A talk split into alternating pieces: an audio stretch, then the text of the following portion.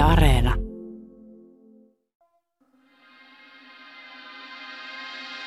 Tässä sarjassa tarkastelemme sitä roihuavaa roskistulipaloa, joka on ihmiskunnan historia. Tämä ilmiö, jota joskus kutsutaan edistykseksi, on todellisuudessa ollut tauoton marssi kohti yhä suurempaa kaaosta ja mielipahaa. Nyt kysynkin, miksi ja milloin kaikki alkoi mennä päin persettä ja mikä tärkeintä, ketä voimme syyttää. Tämä on Pieleen mennyt historia, sarja, jossa käymme läpi ihmiskunnan perisyntejä. Tämän jakson perisynti on luovuus. Minun nimeni on Jussi Nygren.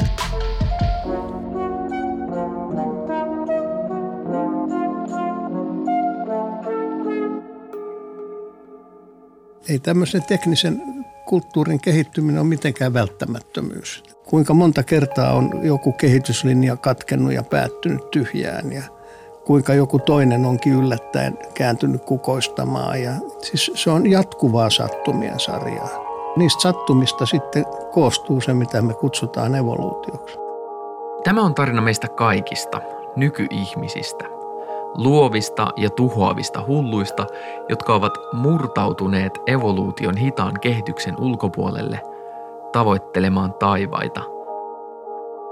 Miten Homo sapiens kääntyi evoluution ohituskaistalle ja alkoi totaalisesti hallita tätä planeettaa? Miksi meistä on tullut niin menestynyt laji, että ajamme muita lajeja sukupuuttoon ja lopulta uhkaamme itse omaa olemassaoloamme? Muitakin yrittäjiä on ollut. Tällä planeetalla on nykykäsityksen mukaan kulkenut kymmeniä meidän kaltaisiamme älykkäitä ihmislajeja. Mutta mikä erottaa meidät näistä muinaisihmisistä?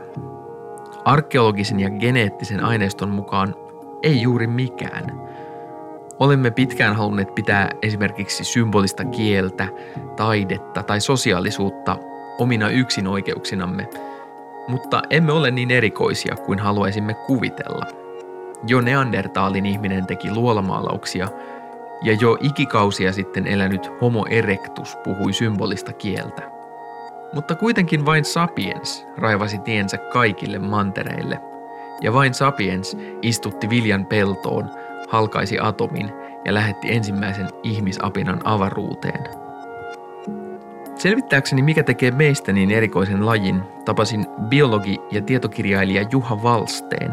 Hän on kirjoittanut ihmisen evoluutiosta useita kirjoja. Kädelliset kehitty noin 40 miljoonaa vuotta sitten maapallolla. Varhaisimmat kädelliset, kädellisten esi-isät. Niistä kehittyi ensimmäiset apinat no ehkä noin 30 miljoonaa vuotta sitten. Ja sitten tulee varhaisimmat ihmisapinat ehkä noin 25 miljoonaa vuotta sitten.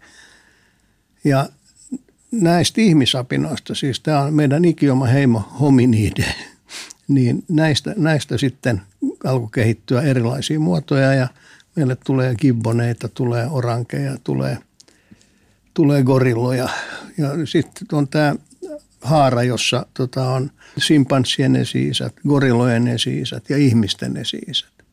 Ne on niin kuin ihmistä lähinnä olevat kädelliset. Ja vielä sanotaan että tuossa 4-5 miljoonaa vuotta sitten, niin eh, silloin maapallolla eli jo apina-ihmisiä, jotka oli pystyasentoisia, mutta jotka oli muuten niin kuin täysin ihmisapinoita. Et, et jos semmoinen tulisi vastaan tuolla Afrikan savannilla, niin me ihmeteltäisiin, että onpas simpanssi lähtenyt pystyssä kulkemaan yllättäen. Että naamakin oli vielä sen näköinen, että ei sitä olisi osannut erottaa jostain simpansseista. Ja siitä sitten ensimmäiset homo-suvun ihmiset on kehittynyt noin 2,5 miljoonaa vuotta sitten. Niistä sitten on jo joku tietysti heti rupeaa tiukkaa, että no minkälaista kulttuuria niillä oli. Oliko niillä operaa ja ei ollut, ei ollut operaa, mutta oli kulttuuria. Ne, ne alkoi tehdä kiviesineitä. Että on nyt olduvain kulttuuri, jossa, jossa niin kuin sopivan kokoisista kivistä niin isketään paloja irti ja näin saadaan teräväreunaisia sirpaleita, jotka on yleensä niitä työkaluja. Jengi on ajatellut, että se iso kivi, mistä iskää, että se on se työkalu, mutta se ei yleensä ole se, vaan ne on ne sirpaleet, joita isketään irti, jotka on käteviä leikkaamaan. Esimerkiksi niissä on hyvin terävät reunat tätä Olduvain kulttuuria, niin sitä sitten harrastettiin semmoinen miljoona vuotta. Sitten, sitten tuli jo oli pystyihmiset ja Afrikan pystyihminen ja muut pystyihmiset ja ne teki niin kuin nyrkki-iskureita, semmoisia pisaran muotoisia isoja kiviä, joissa oli reunat terotettu. Ja me ei tiedetä, mitä niillä tehtiin. Oliko ne, oliko ne kirveitä vai lyötiinkö niillä naapuriin päähän tai mitä. Leikattiinko niillä nahkaa, teurastettaisiin eläintä. Mm. Mutta niitä löytyy joka puolelta. Aivan aluksi inhimillisen älyn kehittymiselle oli kaksi ennakkoehtoa. Ensin ihmisapinoiden piti alkaa kävellä kahdella jalalla. Ei edetäkseen tehokkaammin, vaan vapauttaakseen kaksi kättä murskaamaan kiviä ja näpertelemään murskeista teräviä työkaluja. Tämä tapahtui jo useita miljoonia vuosia sitten. Olduvain laaksosta Tansaniasta on löydetty vanhimmat työkalut, Olduvain kulttuuri, kahden miljoonan vuoden takaa. Toiseksi ihmisen piti oppia hallitsemaan tulta, jotta hän saattaisi kypsentää ruokaa ja näin saada lisää kaloreita kasvavien aivojen käyttöön. Tämäkin ehto näyttää täyttyneen jo ainakin miljoona vuotta sitten, jolloin sukumme varhaisin edustaja Homo erectus käveli Afrikassa. Erectus käytti tulta päivittäin kypsentääkseen ruokaa ja kenties hallitakseen saaliseläinten liikkeitä. Näistä varhaisista ihmisistä kehittyi valtavasti erilaisia ihmislajeja, joita on vasta hiljattain alettu löytää – Kuvamme ihmisen menneisyydestä on viime vuosina mennyt eteenpäin isoja loikkia. Se, mitä koulussa on opetettu ihmisen evoluutiosta suorana kehityskulkuna kohti älykkäämpiä ihmisiä, ei enää päde. Ensimmäinen löytö tehtiin 1856, kun Neanderin laaksosta Saksassa löytyivät ensimmäiset sukupuuttoon kuolleen ihmislajin jäänteet. Nämä löydöt ovat pakottaneet meidät uudelleen arvioimaan sitä, mitä me pidämme ihmisyytenä. Löydöt puskevat koko ajan ajassa taaksepäin sitä hetkeä, jolloin meidän tietoisuutemme ja älymme syntyy. Löydöt myös hämärtävät raja-aitoja, joita ehkä halusimme nähdä meidän ja muiden varhaisempien ihmislajien välillä. Sinä aikana, kun sä oot seurannut tätä ihmisen evoluution tutkimusta, niin mitä, tässä on niin kuin aika paljon selvinnyt siinä. Aika helvetisti on. Siis tämähän on muuttunut ihan kokonaan. 1800-luvulla oli löydetty kaksi muinaista ihmisen sukulaista, eli Neandertalin ihminen, joka löytyi 1850-luvulla, ja sitten pystyihminen, joka löytyi 1890-luvulla. Ja tämä neandertalilainen löytyi Saksasta ja pystyihminen löytyi Jaavalta – ja nykyisestä Indonesiasta. Ja tota, ne oli ainoat. Sitten seuraava, joka löydettiin, niin oli, oli tota 1924 Etelä-Afrikasta löytyi ensimmäinen australopitekus, tämmöinen apina-ihminen. Ja silloin oli siis kolme. Sitä ennen oli löytynyt kyllä Heidelbergin ihmisen alaleuka, mutta sitä ei osattu sijoittaa mihinkään, koska se oli pelkkä alaleuka se helvetin jykevä iso alaleuka ja kaikki ihmettelivät, että mihin hemmettiin tämä on kuulunut, mutta ei, ei mitään tajua. Ja sitten alkoi löytyäkin lisää, että sen jälkeen sitten oikeastaan, no sanotaan 70-luvulla räjähti. Että niin kuin nyt meillä on ihmisten, ihmisten sukupensaassa niin semmoinen 30 laji.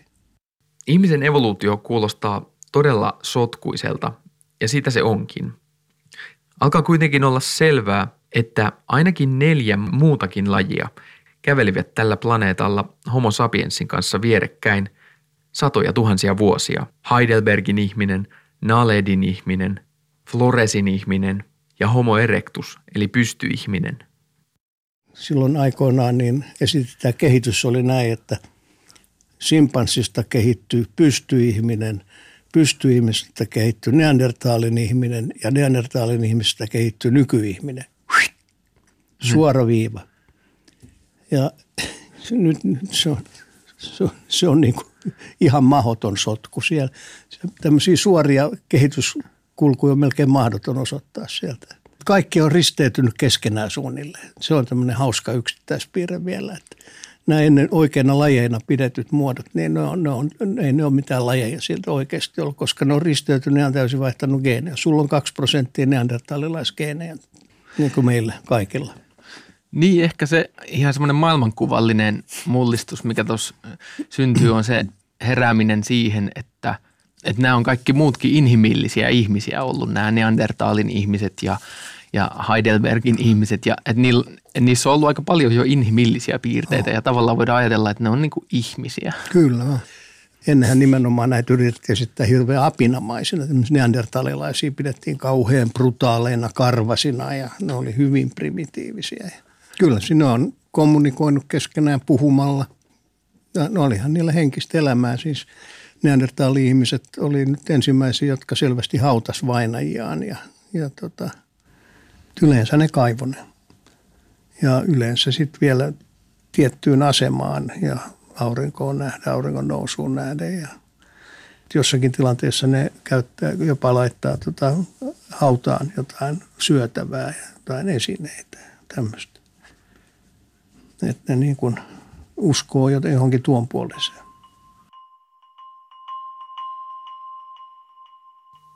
Neandertalin ihminen oli vahvempi ja lyhyempi kuin Homo sapiens, mutta sen aivot olivat yhtä suuret.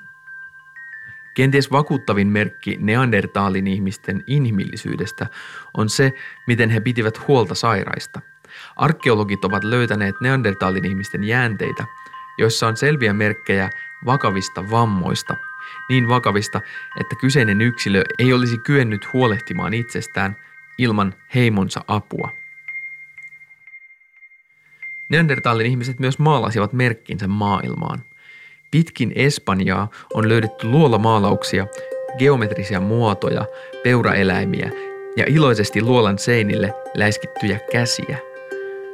Ja ne on maalattu kauan ennen kuin Homo sapiens ylipäätään saapui Eurooppaan. Nykyihminen on 350 000 vuotta vanha ainakin. Vanhimmat nykyihmisfossiilit on Marokosta ja ne on noin 320 000 vuotta vanhoja. Eikä ne tietysti ping yhtäkkiä syntynyt. Ei siellä Heidelbergin ihminen yhtäkkiä työntänyt nykyihmislapsia itsestään ulos. Kyllä, kyllä siinä on kehitys ollut, että ne on, sanotaan, se on lajina ehkä noin 350 000 vuotta vanha. Kuitenkin vasta 40 000 vuotta sitten alkoi tämä kulttuurin nopea kehitys. Mitä ne teki sen 310 000 vuotta? Ne eli ihan samalla lailla kuin neandertalilaiset ja Denisovan ihmiset. Niiden kulttuureissa ei ollut juuri eroja. Se, mikä tota, tavallaan mut yllätti tässä, kun vähän on tätä asiaa nyt selvitellyt ja lueskellut, on se, että tosiaan, että ehkä ei tule mieleen, että, että kun meillä on tämä ajatus, että ihminen lähti Afrikasta, niin sitten ei tule mieleen se, että, että ihminen on lähtenyt sieltä, sieltä on lähtenyt monenlaisia ihmisiä ja vaikka silloin kun Sapiens on lähtenyt isommin liikenteeseen, niin siellä on ollut Euroopassa jo neandertaali-ihminen niin kuin 100 000 vuotta ennen. Niin, ja hän kohtasi heti lähi neandertaalilaisia. Siellä alkoi myöskin risteytyminen heti. Tota, neandertalilaisikin oli aika isolla alueella. Mutta sitten he nykyihmiset lähti myös paljon aikaisemmin jo. Et siis näitä on lähtenyt useita aaltoja – joista vanhimmat on ollut, ollut noin 300 000 vuotta sitten. Ja niiden jälkeläisiä on elänyt siis siellä. Sitten vielä kun sinne on tullut neandertalilaiset ja sitten myöhemmin tullut uudelleen nykyihmisiä ja kaikki on rakastanut toisiaan ja geenit on sekoittunut ja se on hilpeä sotku siis. Siinä nämä, jotka selvittelee niitä geenejä, niin ne on, ne on tosi kusessa siis sillä lailla, että – Siinä ei ole pelkästään risteytymistä ja siellä on takaisin risteytymistä. Sitten siellä on just tämä ikuinen riesa, että aina populaation ulkopuolelta tulee yksilöitä, jotka on niin kuin ihan eri populaatiosta. Ja se on selviämässä, ne on aika hyvin sitä selvittänyt. Millaisia ne kohtaamiset niin kuin noin yleisesti ottaen on ollut, jos kaksi eri näköistä lajia, ihmislajia on niin kuin kohdannut? Onko ne ollut ystävällisiä vai, vai väkivaltaisia? Tota, Nykyisin pidetään todennäköisempänä sitä, että ne on yleensä ollut ystävällisiä. Nämä tämmöisiä merkkejä suoranaista väkivallasta toki on. Siis on löydetty neandertalilaisia, jossa on kokonainen perhe on tapettu iskemällä päät hajalle. Mutta paljon riippuu siitä, että onko ne kilpailu suoraan keskenään ja kuinka paljon. Siis nyt tämähän on ekologinen periaate, että – jos kaksi lajia elää samalla alueella ja, ja käyttää samoja rajallisia varoja, luonnonvaroja, eli ne kilpailee keskenään, niin, niin tästä on molemmille haittaa. Mutta se, joka on kilpailukykyisempi, se voittaa ja se syrjäyttää sen toisen. Yleensä kilpailu ei ole aggressiivista. Se on myös semmoinen asia, mitä jengi ei tajuu yhtään. Kun puhutaan kilpailusta, näyttelee, että haa, sadan metrin juoksu. Nyt katsotaan, kuka on nopein, kuka työntää kuulaa pisimmälle ja kuka nostaa puntteja korkeammalle. Ei se ole mitään semmoista. Se on tilastollista. Kuinka paljon sä tuotat jälkeläisiä tietyssä ajassa ja nimenomaan lisääntymään pääseviä jälkeläisiä. Se, joka tuottaa enemmän, se voittaa kilpailussa. Mutta joskus siinä 70 000-40 000 vuotta sitten alkaa tapahtua jotain. Muutos tapahtui joko homo sapiensin aivoissa tai sitten sen kulttuurissa, kenties molemmissa. Ja se alkoi hitaasti. Sapiensille alkoi kertyä tekniikoita, jotka osoittavat uudenlaista näkökulmaa maailmaan. Sapiens alkaa nähdä maailman sellaisena, johon se voisi itse alkaa vaikuttaa – Tuolloin nykyihminen siirtyi Afrikasta ulos viimeisen ja näyttävimmän kerran. Tällä kertaa leviten paljon pidemmälle, ei vain Euraasiaan, vaan kaikkiin maailman kolkkiin, Etelä-Amerikan eteläisimpään kärkeen ja Australiaan. Nykyihmisellä oli mukanaan kehittynyttä metsästystekniikkaa, ja levitäkseen hän käytti apunaan veneitä. Ja samoihin aikoihin neandertaalin ihmisen taru alkaa päättyä – tässä sarjassa on käsitelty monia tekniikan ja historian pieleen menoja, mutta tämä on kai kaikista niistä ensimmäinen perisynti, ihmisen luovuus. Biologi ja tietokirjailija Juha Valste. Ihmisethän levis hyvin tehokkaasti maapallolle. Ja, ja niin kuin nyt me tiedetään, että ne levisi myöskin esimerkiksi Amerikkaan paljon aikaisemmin kuin mitä ennen luultiin, että – siellähän oli hirvittävän pitkään vallalla, jostain 1920-luvulta, niin USAssa oli tämä käsitys, että, että, että äh, paleointiaanit, niin niitä tuli sinne äh, preerioille joskus 12 000 vuotta sitten, kun jääkausi, jäät vetäytyi sieltä. Ja silloin tuli nämä hienot kulttuurit, jossa tehtiin kauniita keihään ja nuolen kärkiä ja – Clovis-kulttuuri ja Folsomin kulttuuri. Ja tota, sitten kun yritettiin, näitä yritettiin niin kuin kumota, kun oli ihan selvästi oli löytynyt, Pohjois-Amerikastakin oli löytynyt jo joku luola, jossa, jossa oli niin tutkijoiden mielestä vähän vanhempaa kamaa ja primitiivisempää kamaa. Ei, tämä oli aivan tiukka. Kaikki johtavat arkeologit oli niin kuin siinä kompuksessa, että näin on ja ei, kaikki muu on paskaa, että ei, ei, turha puhua, ei pidä paikkaa. No sitten mentiin kaivamaan äh, Chileen sieltä löytyi tämmöinen Mesa Verde-niminen paikka, mistä löytyi sitten rakennusten puita, joilla, joilla varaa rakennuksia oli rakennettu. Ja niistä puista saatiin niitä ikä, kun niissä oli vuosirenkaat. 14 000 vuotta vanhoja. Että Fols, Folsomin ihmiset ja Clovis ihmiset oli niin kuin vähän hölmön näköisiä, ne oli 2000 vuotta nuorempi.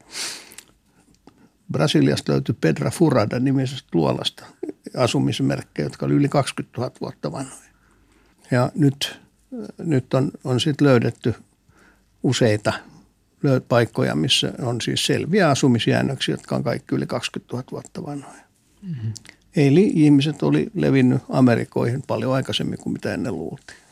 Mutta tuohon Neandertal-ihminen ei pysty. Ei, ei Neandertal ei koskaan levinnyt kauhean tehokkaasti. Et se, se eli Euroopassa, Länsi-Aasiassa, Länsi-Siperiassa, siis Etelä-Aasiassa, Keski-idässä. Mutta neandertalilainen eh, ei ehkä tuntenut kappaletta These boots are made for walking – niin, niin tätä myös mietin, mikä se ero on niin kuin sitten, että miksi toinen laji on valmis tarpomaan niin kuin läpi Alaskan No, no eihän ne tarvitse. Tämä on hyvä tämä kuva. Kato, että ihmiset levis näin, niin okei, pannaan reppu ja kävellään tonne noin, kunnes maa loppuu.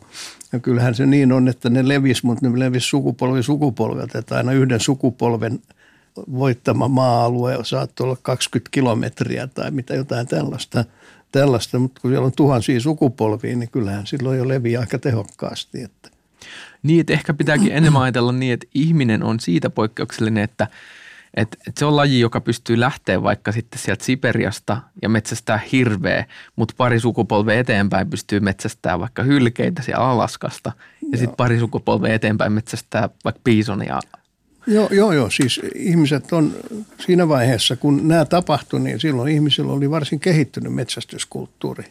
Et nyt, nythän täytyy muistaa, että tämä aika justiin, tämä oli kaikkein pahinta jääkausiaikaa.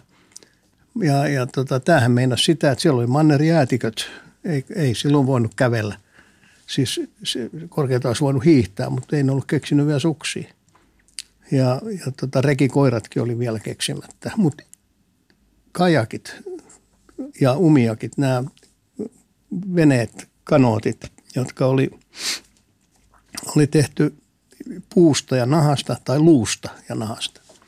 Ni, niitä oli. Ja nyt näyttää siltä, että ihmiset levis nimenomaan meritse ohittaen ne mannerjäätiköt ja tällä tavalla pääsi Etelä, Pohjois-Amerikan eteläosiin ja Keski-Amerikkaan ja Etelä-Amerikan pohjoisosiin, jossa oli suotuisa ilmasto ja hyvät elinolot.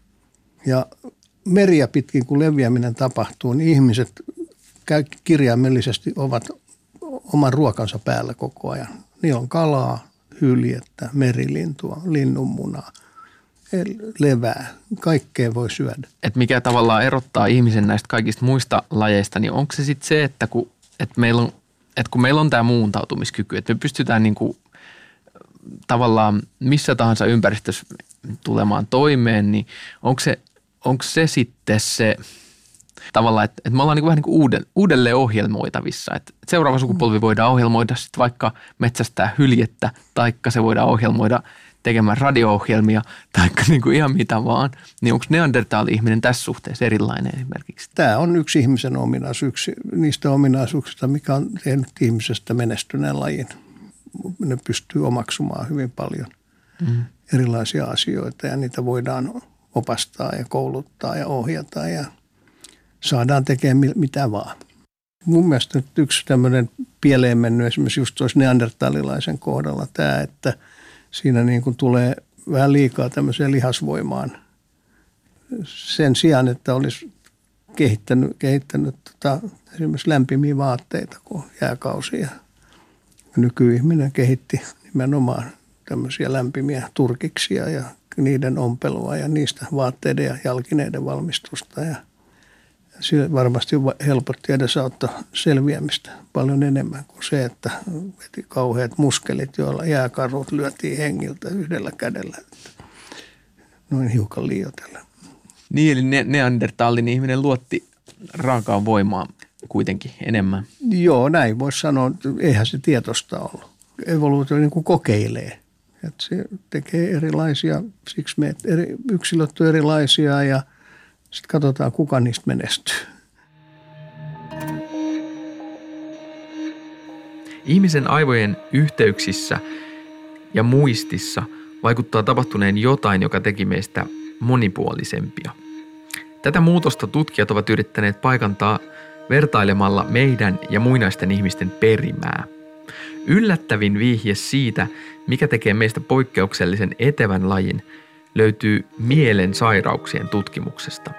Nimittäin sapiens on ainoa laji, jolla on autismille ja skitsofrenialle altistavia geenejä. Näitä geenejä ei löydy Denisovan ihmiseltä eikä Neandertalin ihmiseltä.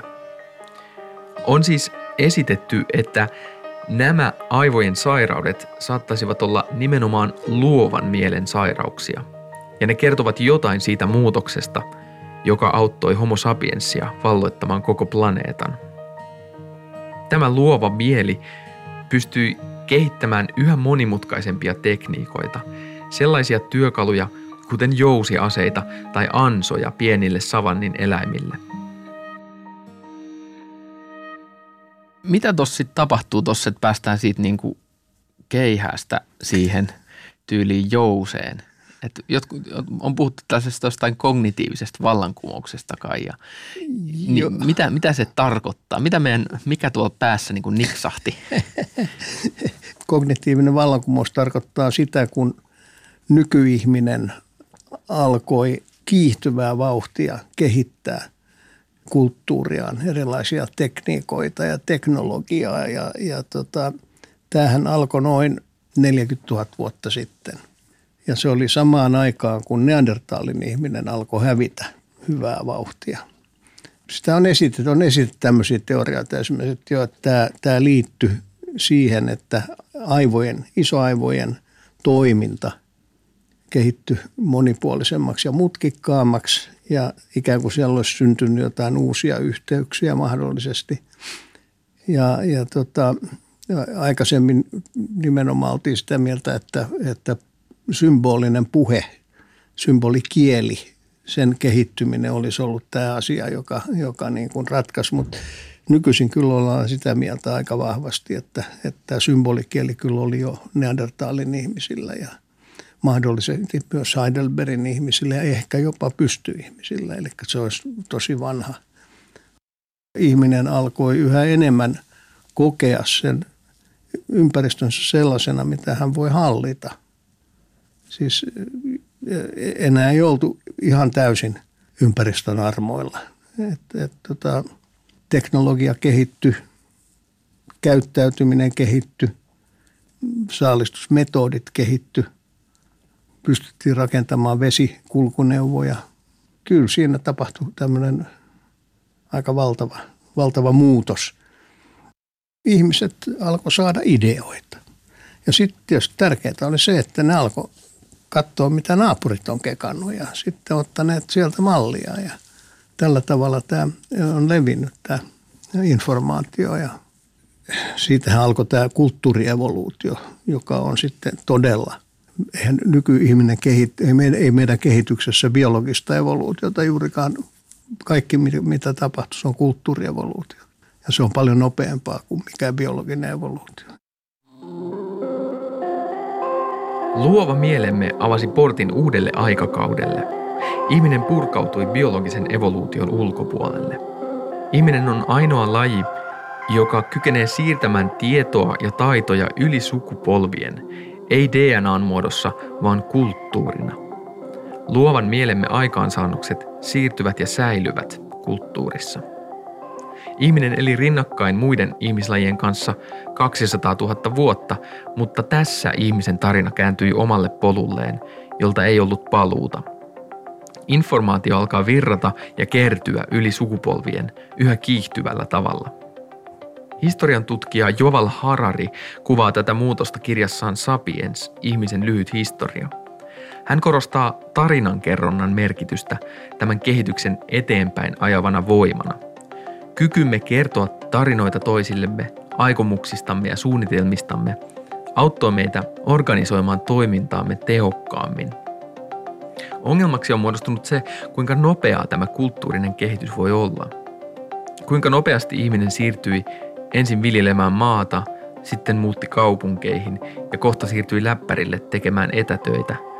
Tässä ajassa meidän biologiselle minällemme, meidän DNAllemme ei ole tapahtunut juuri mitään – meidän aivomme ovat käytännössä samat kuin niiden ihmisten, jotka elivät 40 000 vuotta sitten. Mutta tietoa ja tekniikka on kerääntynyt käyttöömme eksponentiaalisella nopeudella. Jos kävisi niinkin huonosti, että tämä homo sapiens-laji sitten kuolisi sukupuuttoon seuraavan, sanotaan nyt tuhannen vuoden aikana no, vaikka. Sadan vuoden. niin. Kuinka kauan sitten menisi ennen kuin täällä olisi seuraava tekninen laji aiheuttamassa vastaavaa tuhoa? siis ei tämmöisen teknisen kulttuurin kehittyminen ole mitenkään välttämättömyys. että se, on, se on sattuma jälleen. Koko tässä evoluutioprosessissa, niin me, me ollaan nyt tässä näin, me katsotaan tätä niin kuin taaksepäin. Ja meistä niin kuin luontevasti tuntuu siltä, että, että joo, että näinhän se tietysti täytynyt mennä. Me unohdetaan se, että siellä on aika monta sattumaa – kuinka monta kertaa on joku kehityslinja katkennut ja päättynyt tyhjään ja kuinka joku toinen onkin yllättäen kääntynyt kukoistamaan. Ja, ja siis se on jatkuvaa sattumien sarjaa. Ja, ja tota, niistä sattumista sitten koostuu se, mitä me kutsutaan evoluutioksi. Ei evoluutiolla ole mitään päämäärää, ei, ei se tähtää ihmiseen, eikä ole tähdännyt ihmiseen missään vaiheessa. Et, et se on se menee sinne, minne menee. Tähän on tultu aika pitkän ja mutkikkaan polun kulkemisen jälkeen. Että, että tota, ja eikä tässä ole mikään ollut itsestään selvää. Ei ole myöskään itsestään selvää, että tästä selvittäisi.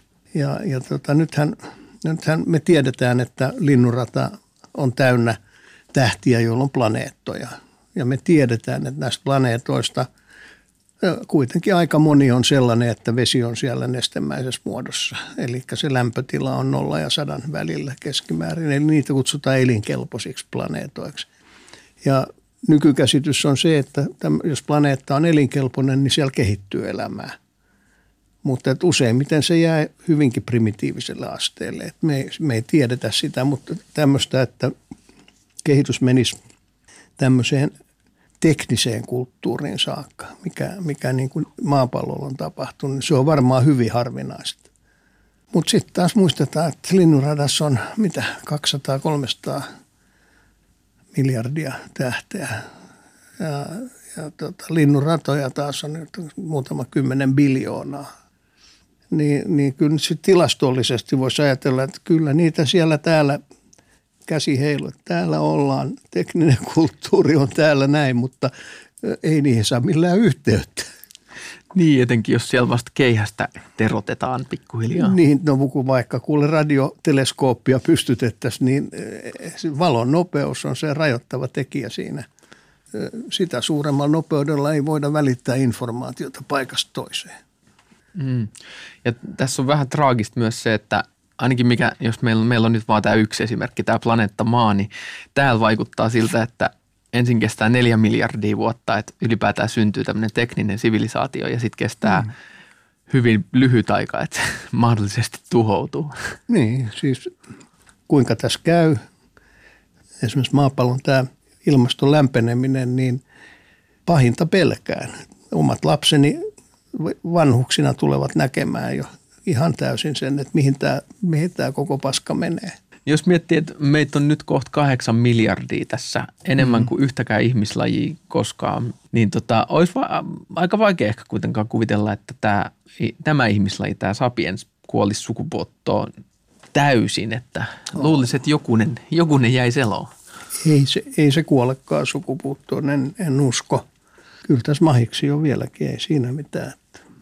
Mm se poikkeuksellinen piirre tässä nykyihmisessä on myös, että meillä on tämä tällainen kyky ikään kuin ajatella myös ihmiskunnan tasolla, vaikka se usein menee pieleen, niin mikään näistä aiemmista ihmislajeista ei ole muodostanut tällaista globaalia käsitystä siitä, että mitä on tekeillä. Ei, siis ihmisen tietoisuus on ihan toisenlaista kuin mitä se on ennen ollut. Ja, ja tota, se tietoisuus antaa vähän toivoa siitä, että vielä on mahiksia.